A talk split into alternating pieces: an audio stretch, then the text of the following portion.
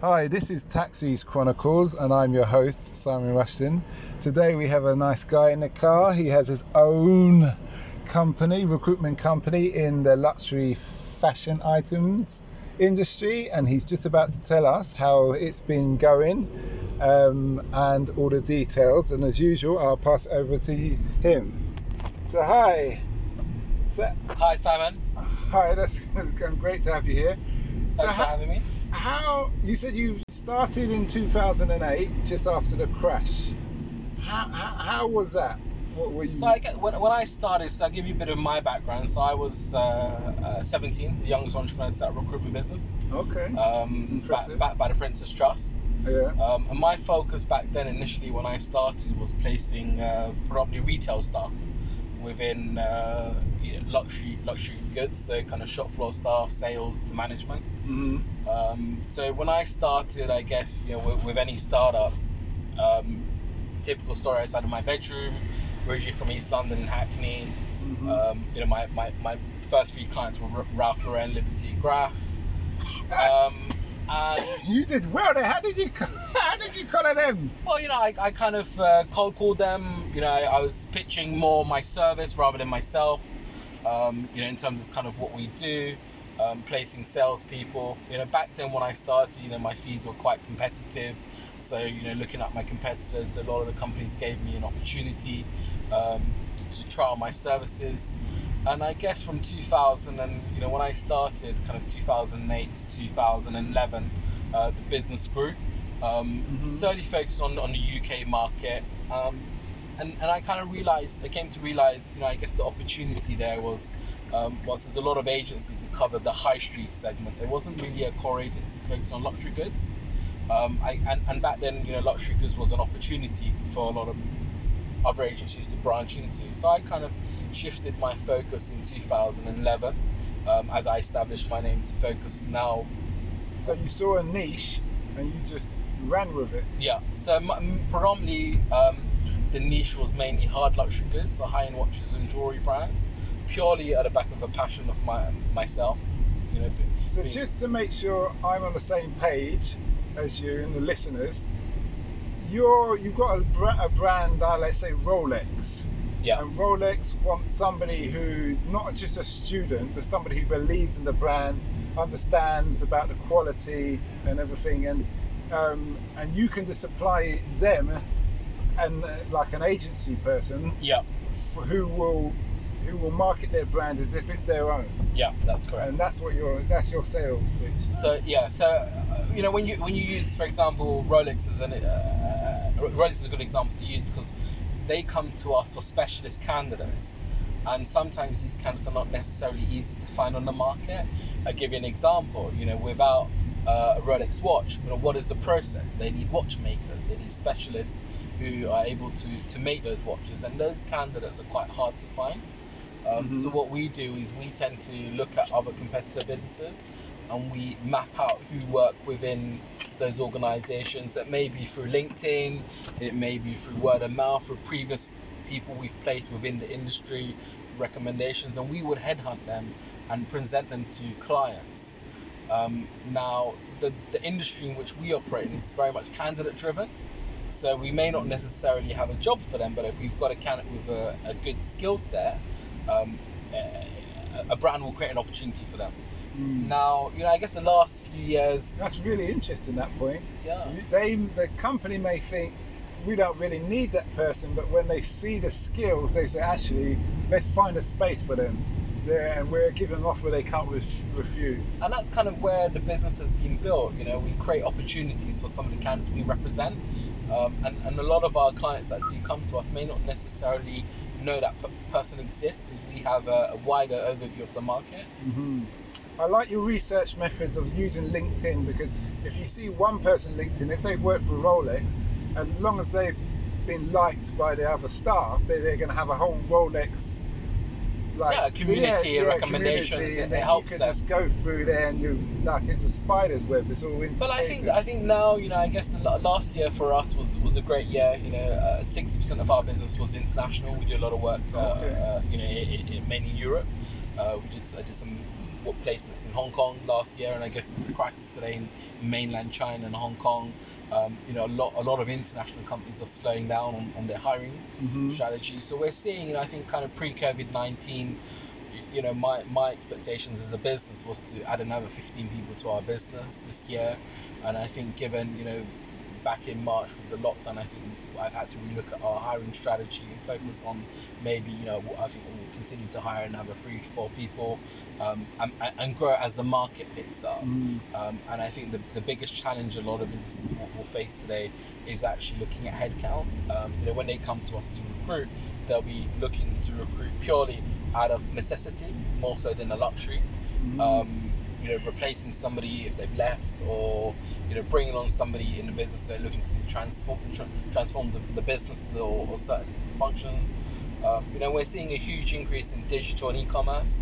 You know, the luxury goods industry has been quite slow to embrace digital and e-commerce. It's been heavily reliant on you know traditional salespeople dealing with clients that go to the boutiques, more at one-to-one selling. And I feel, especially with the younger generation, you know, who are driving the millennials, the, the, the online digital presence. I think this is the future today. You know, I guess given the lockdown, a lot of people have been you know, not being able to go out to shop to the boutiques, the retailers. So the Mhm. alternative will be to kind of go online or, or through personal shoppers.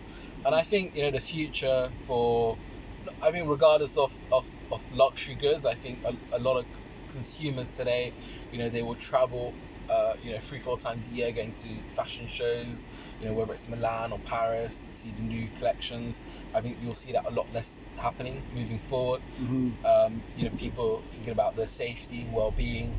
Um, but people will still continue to consume at the very top end. I get, I think it creates an opportunity for the wealthy to become much more wealthier, but it also creates an opportunity for those um, like myself or yourself to actually come up with new ideas to be to innovate. I think everyone needs to uh, be able to look at you know, their skill sets, maybe retrain Mhm. to reposition themselves if they've been made redundant, for example. Know, we're seeing an influx of people being made redundant. You know, what, what, what, what does the future hold for them? And I think right now, you know, my advice to a lot of those candidates to look at, you know, look at their, their skill sets, their experience to see if it can be transferable in other areas. You know, you talk about retail sales, you know, I think ultimately without sales, without a, a fee generator within a business, it's, it will um, not help the business to invest in marketing and other operational Mhm. products. You know, we're here today, you know, you're, you're taking me home, and I think, you know, with, with COVID 19, you're going to also get a lot more people being more reluctant in how they travel, how they get about their own business, you know, being. Um, Electric scooters is one. yeah, like everybody said, right, I'll spend 300 quid and then I can go anywhere within a certain radius and I'm not waiting for anybody. I can get down every alleyway. I can go on a pavement if I need to. Regardless of Boris saying it's illegal, no one cares anymore. Well, look, I think right now, you know, I think what, what, what Bojo is saying, and, you know, I think everybody's looking to, to get around their own business. And I think, you know, whilst uh, they, the government have, have obviously campaigned for a lot of people to stay home during the lockdown period, it's been uh, quite successful, or very successful, shall we say. Mhm. Now they need to campaign to get people back to work and, and, and, and getting out there to push the economy, and, and it will create opportunities like, you know, for for other brands that we work for to recruit more people and also for you to get you know i think we rely a lot on the international markets you know when Mm. they come to the uk and i think this is a great opportunity for um, a lot of companies to look at their local consumers and their local Mm. customers because i think ultimately you know with or without the rise of asian consumers they still will be you know the uk is probably one of the highest concentrated um, Mm. You know Mm. countries with a lot of wealth Mhm. and, and it will continue to rise so i think you know I'm- i think that the outlook for, for for what lies ahead i think you know a lot of people are probably writing off 2020 Mm. i see this as a great opportunity uh, to realign and refocus to come out as stronger and bigger and better So what I was going to say is, how, so what's your, how big is your company now? Your staff? Obviously, you started in 2008. Been going, that's about 13, 12, 13 years now. yeah How many staff have you got now? so in total we've got 18 80. A- 18, 18, 18. Okay. Um, and I guess the reason for me is because my, my, my business is very much built around relationships. And I think the next few years is going to be quite important in terms of scale, in, in allow, you know, looking at scaling my business to become more commercially viable uh, Okay. and re- less, less reliant on, on a handful of consultants. I think, you know, when you look at most businesses today that are built on relationships, um,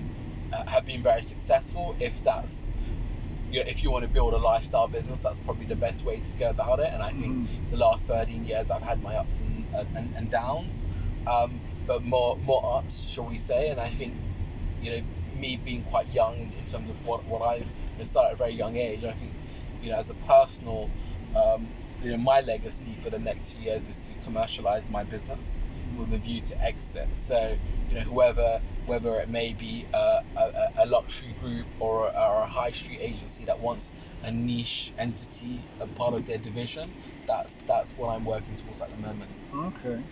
That's good.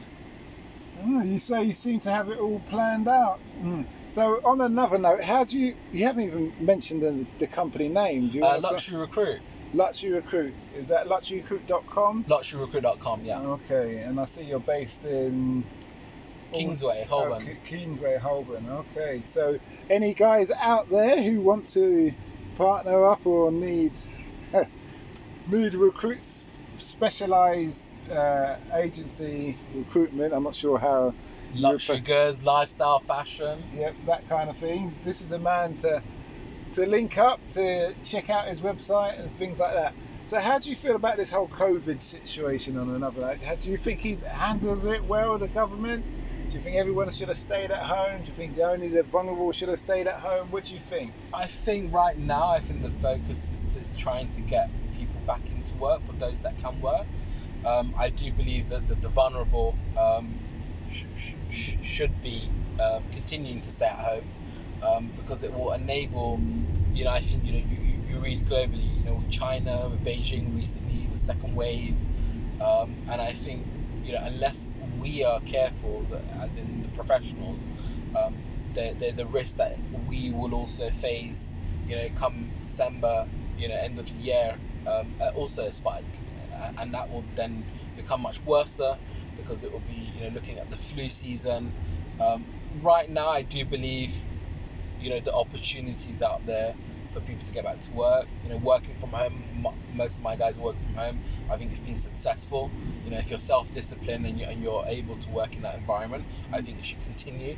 I think Mhm. companies should use this as an opportunity to to be more flexible uh, and to encourage more people to work from home if they cannot commute, especially for families. You know, I I, think, I sorry. Are you personally nervous about this COVID, or are you just blasé? Like, well, I'm able-bodied. I'm okay. No. So I'm, I'm be- personally, so I I, I um, personally I'm, I'm worried and concerned about it purely on the basis that it affects not only the vulnerable. You know, I, I, I have you know my mum. She's she's quite vulnerable. Um, so being quite cautious. Um, you know, have, not having to see you know my nephew and nieces for for a few weeks as a result of you know kind of um, being in lockdown purely because of uh, you know the risk of catching it. Um, I do believe that most people who have had it now um, are fine. The ones that I know within my network, I think the the younger you know, you know adult has been able to recover Mhm. mu- much more quicker. I think you know, you know it, it's touch and go. I think it's quite it's quite hard. I think you know what you read and what you hear um, globally. You know, I think we could have handled it much better. I think. you How know, could we have handled it better? That was my original I, I think you know I think um, you know China uh, announced it in December. I think you know um, publicly uh, a lot of countries were, were waiting as opposed to um, reacting in, terms of So- mitigating you know putting in So, lockdowns restrictions. Should we have shut our borders to China or to the world and just said, wait, we'll see what happened? Or Yeah, no, I think I think given uh, the economy today, I think you know with, with you know towards the end of last year, I think the focus was around Brexit, and and I think that focus continued into early this year, and, and, and nobody knew the severity of kind of COVID nineteen, how bad it was. Especially, you know, China they they down you know they downplayed the numbers purely because they felt that it would have hit their economy. Um, and they bounced back quick. You know, I think being a communist country, they were able to control the situation, control their people. Um, and as a result of that, you know, I think their economy, you know, listening, you know, I think Hermes opened their boutique in May, and what in the first day they generated, I think, 2.5 million dollars in sales. So, you know, you've got Look at Primark now. yeah, look at Primark. You know, it's a, you're, virtually camping outside like it's a pop, Unbelievable. pop So- for a 50 pence t-shirt. it's unbelievable, and it's you know, people people have been have been at home for so long, and they want to get out. They want to you know But they want to get that- back to normal. But you know what that really shows is that shopping is a real addiction, and it's a problem. It's a huge problem. It is a problem because if you are willing to camp outside for a 50 pence t-shirt that you could buy anytime. Yeah. You could go in Asda. I went in Asda and the t-shirts were cheaper in Asda than they were in Primark by a pound. So I bought four t-shirts. So I don't like to shop. Yeah. So I buy them t-shirts. I don't have to buy anything until next year. Yeah. The next year, and they're all the same colour, so I'm good to go. I don't need to match anything. I'm very practical, very very practical. But it shows that there's some people some real addiction. I had a friend, and she was buying, ordering five things from Amazon per day. But that's the thing. It accumulates. It costs a lot of money. I think it boredom. It's, it's, it's an addiction. And I think you know you look at a store. You know you look at kind of pre COVID nineteen, and you know a lot of people panic. You know I have employees that were saying, "Look, Mo, what are we gonna do? Like you know how are we gonna pay our rent?" Well, look, you know you guys earn a salary. What you do with your money, I don't know. But I think this is an opportunity to start saving. Yeah. You know, So- if for a rainy day, I think you know you have. Uh, it's great you earn money, but I think you know this is a, an Stop opportunity. pissing up against the wall. kind of Exactly, because you Yeah. never know what that rainy day is going to happen, and unless you're able to save, you know, even you know X percentage from your salary, I think Yeah. that's that's They something that I always promote to my staff. Always live, live like you only earn 70% of what you actually earn, and save the 30%. And live within your means. Yeah, I see people who earn, yeah. you know, who earn X but want to live like, you know, a, a millionaire who drives a Lamborghini or Ferrari. That's that's not the reality, unfortunately. I think, you know, I think I come I come from a humble background. I, you know, I kind of started and built something from nothing, um, and you understand the value and you appreciate it. You know, I think being street smart is, is something that you learn um, and, and experiencing it. And I, I think you know a lot of the last few weeks, last few months, you know, I have friends who have you know have gone to Oxford. Parents have paid for a good education, but are not stable. You know, they've come to me and said, "Look, do you mind borrowing me some money? I can't pay my rent." But happy to help my friends out. But Mm. you know, I think it, it puts things into perspective. But you have to say to people, it's tough love is real love though. 100%. Because you say, I help you this time, you owe me the money, and you need to sort yourself out, so I'm not going to help you again. And unless they, unless they go for it, they're not going to learn. You know, Yeah. and I think unless you know if you've had that silver spoon treatment for so long, you know, it, it, it is a re, is a wake up call. And also, you have to ask yourself, you're asking me as a friend, why are you not asking your parents? Because you know you're embarrassed. Hundred percent. They sent you And to you feel, you feel, private education, uh, pay for you to go to Oxford, and so for them to for you to go to them to ask for money, it's a it's a sign of failure. You know. and but then they, they need to learn to eat that humble pie though. I Because agree, if they I don't agree. learn, then they'll only be back. And I They're to see, be I've back seen, to you or other people. I've seen and that then many you're, many times. You'll see them, they may be driving a car that they can't afford, or they're having juries. My thing is, have you been to the pawn shop? Someone asked me, have you been to the pawn shop? Have you been to the bank? Because my business is not lending money. I don't make money on lending money. So if you've gone to these people already and they've told you no, they're telling me, you're telling me that the bank says you're not financially viable. So why should I give you some Exactly. money? So you're coming to Why should I give you some true. money? It's because unless there's a damn fool idiot man written across my head, yeah. then they'll come back again for more and yeah, more and yeah, they're going to tell you about their problems and all these things. But you'll see them in the club or whatever, and you'll be like, mate, you're. Uh, Well, I suppose that's what they say. You, you have to pick your friends wisely. Sure, and it's not it's not about you know the quantity; it's about the quality. You don't need a lot of friends Mm-hmm. to, to be able to, to, to, to have you know good people around you. And I think. I've been quite lucky in the sense that you know I've ha- I have mentors. I've had mentors who you know have many years of experience, have been successful. You know, running banks. You know, one of my my mentors is a, is a guy called Logan Naidoo who runs a recruitment company. Also. Um, you know, very successful, self-made. He, he set up his company in 2012. Um, started with eight people, and he's got 300 people working for him. So, you know, he, he, his his sector is, is, is within the, the finance space, and he's always been, uh, you know, he's always looked, said to me, look, Mo, you're very good at what you do. Um, it's a great time to scale, and having people to kind of guide you, I think, and uh, is a great opportunity. It's a great privilege to Mhm. have, whether it's a family member or not. I think it's always important to have a mentor.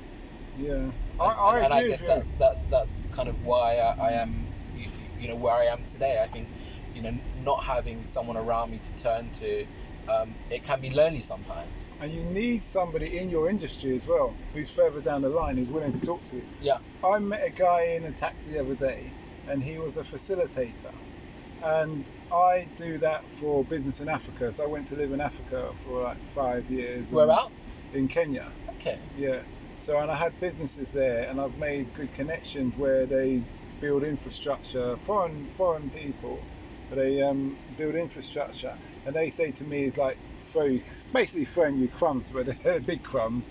They say, "Can you get me a construction company? Can you get me, um, some, you know, uh, somebody who's specialised in this and specialised that?" So you go around do the groundwork, and then you bring them to that person. You get a facilitation fee along those lines of things.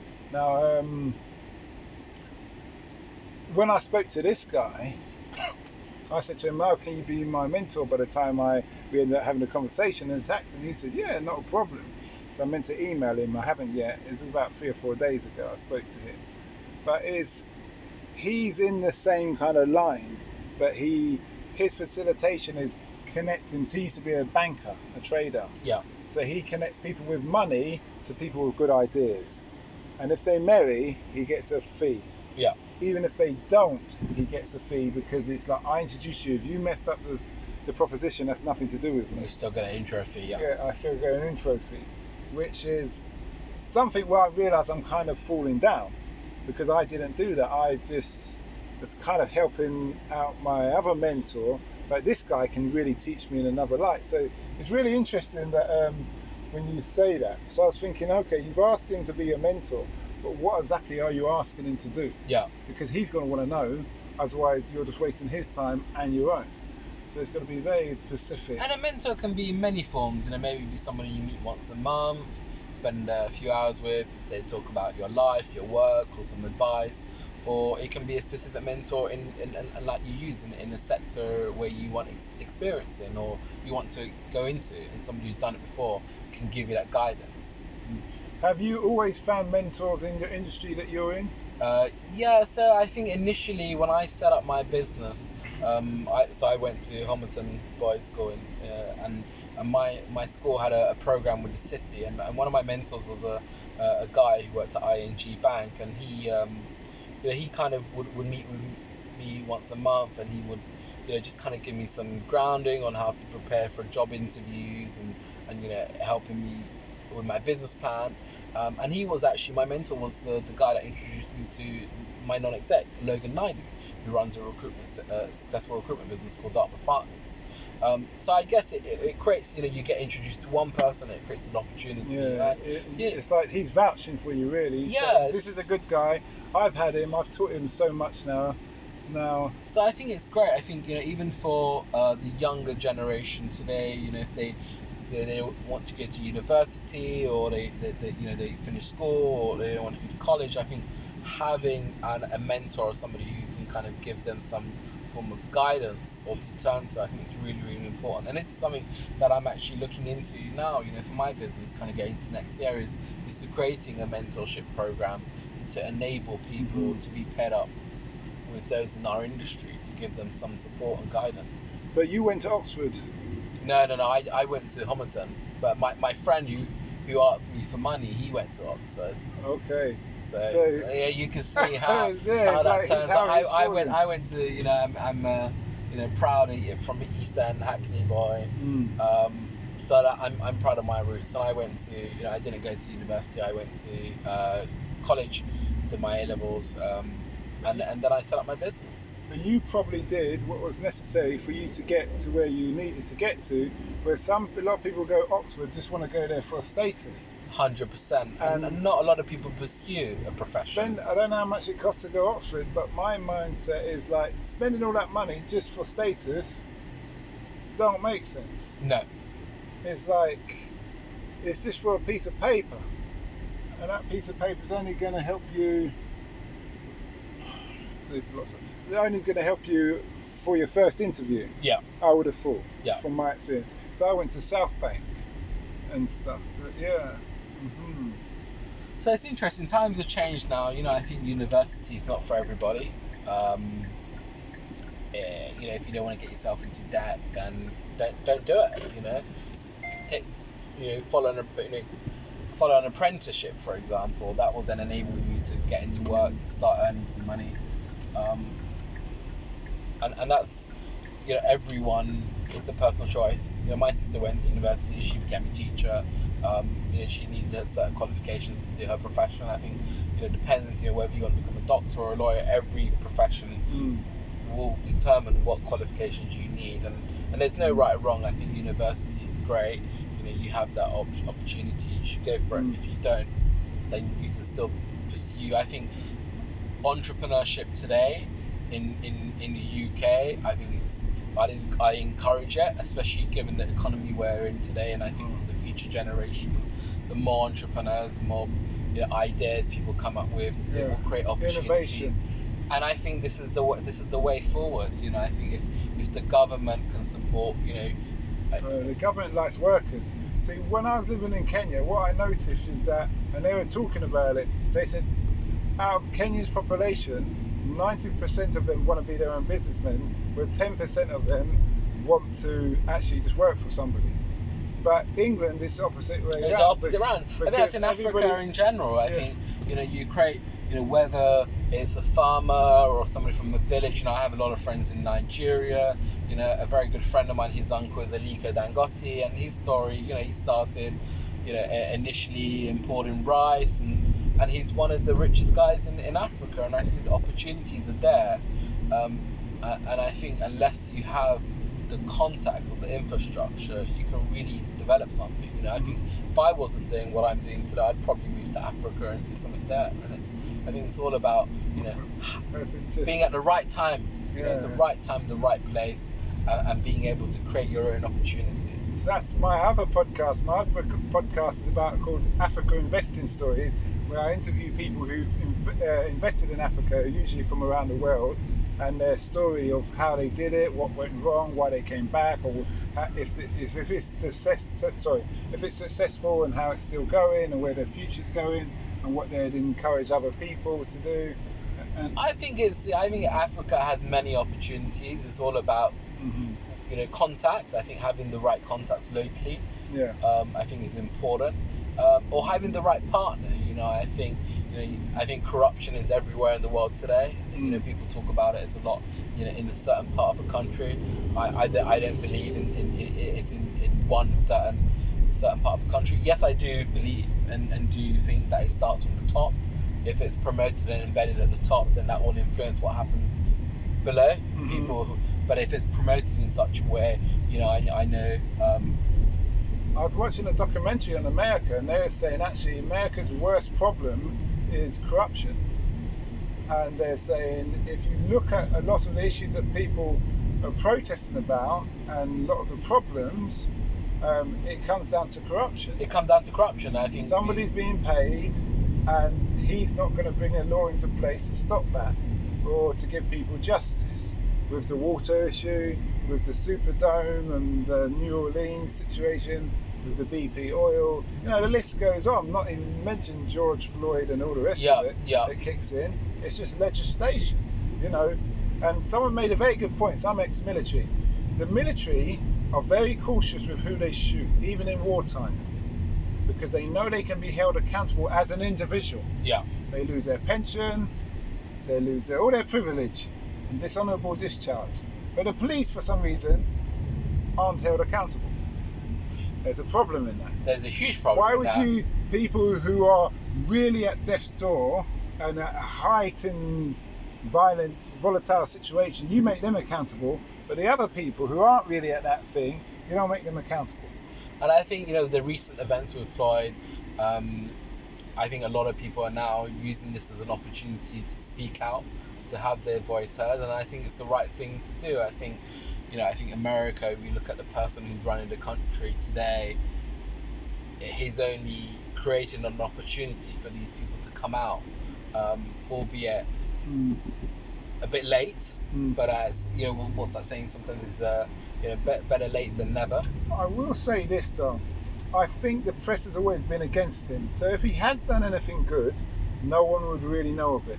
Real. And I'm not saying he's he has, but there's no one person who's all bad. No. Even Hitler helped his people. Yeah. And he helped his people in a very good way. But it's just at other people's detriment. And so, you know, I I usually if the press are always trying to tell me something and make me believe something, I usually go the opposite way. Because you're kind of listen guys, you're not really doing your job here. You're meant Yeah. to give me the facts and let me make my decision. But you're telling me, no, take take take the chocolate ah, take the chocolate cake, take the chocolate cake. No, just don't look at the vanilla, take the chocolate. like there's something wrong with the chocolate cake here. You know, there's something going on. What's you know, in that respect of things. Yeah. Still.